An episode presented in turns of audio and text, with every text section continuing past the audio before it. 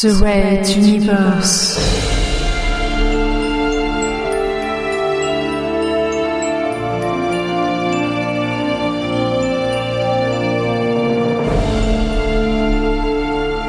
La plus grande saga galactique jamais entendue en podcast.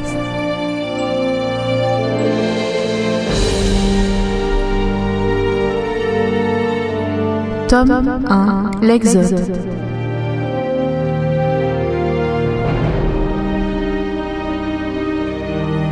Chapitre 2 Au commencement était la flotte. Sixième partie.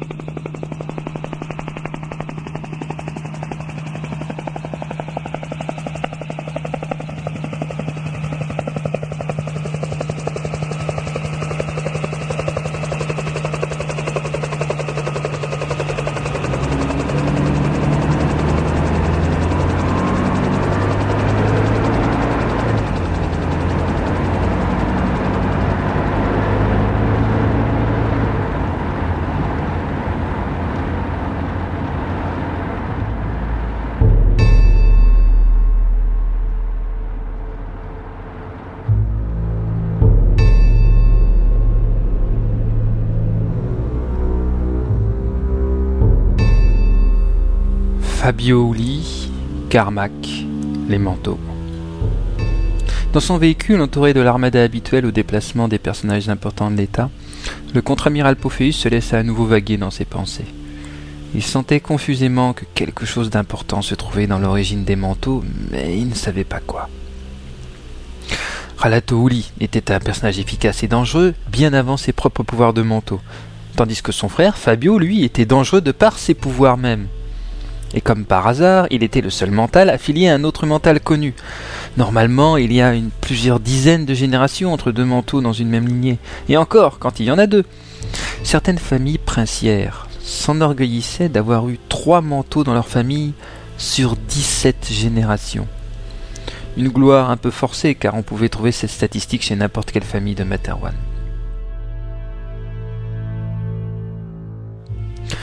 Le contre-amiral soupira. Il aurait fallu le professeur Carmack pour répondre à ces questions. Et cette pensée le ramena tout naturellement à son accident.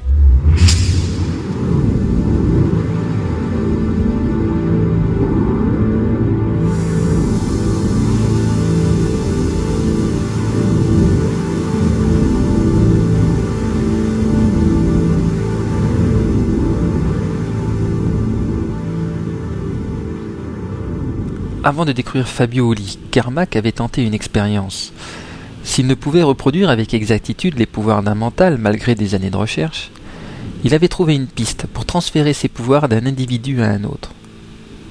Cela entraînait la mort du mental d'origine, mais dans certains cas, on avait constaté l'apparition de facultés propres au manteau chez le sujet de destination. Exalté par sa découverte, il avait invité toute une clique de généraux et autres hauts gradés de l'armée pour une présentation au sein même de son satellite. Pophéus en faisait évidemment partie.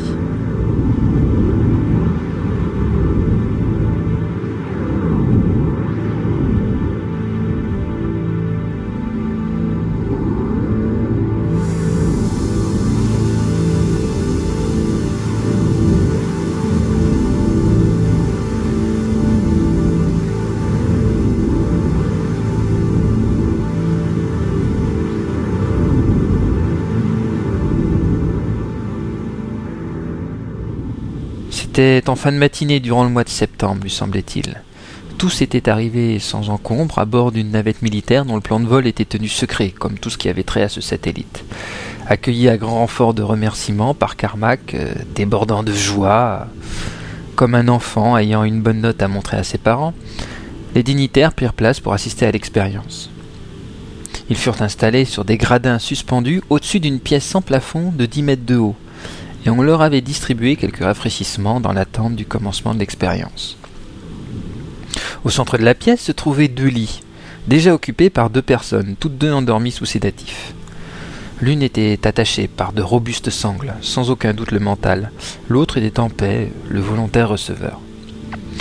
Une sorte de machine de démence, formée d'une multitude de prismes tournant sur eux-mêmes, trônait entre les deux protagonistes, et de la base de l'engin partait un fil unique, fin et translucide, dont l'extrémité était fixée par chirurgie à la base de leur nuque respective.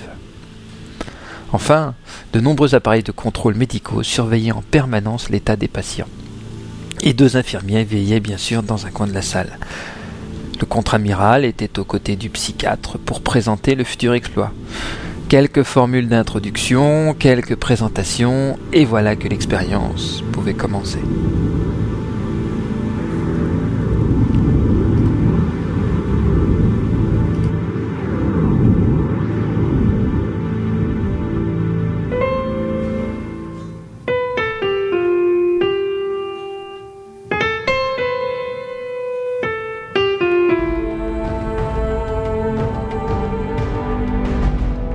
Red Universe À suivre.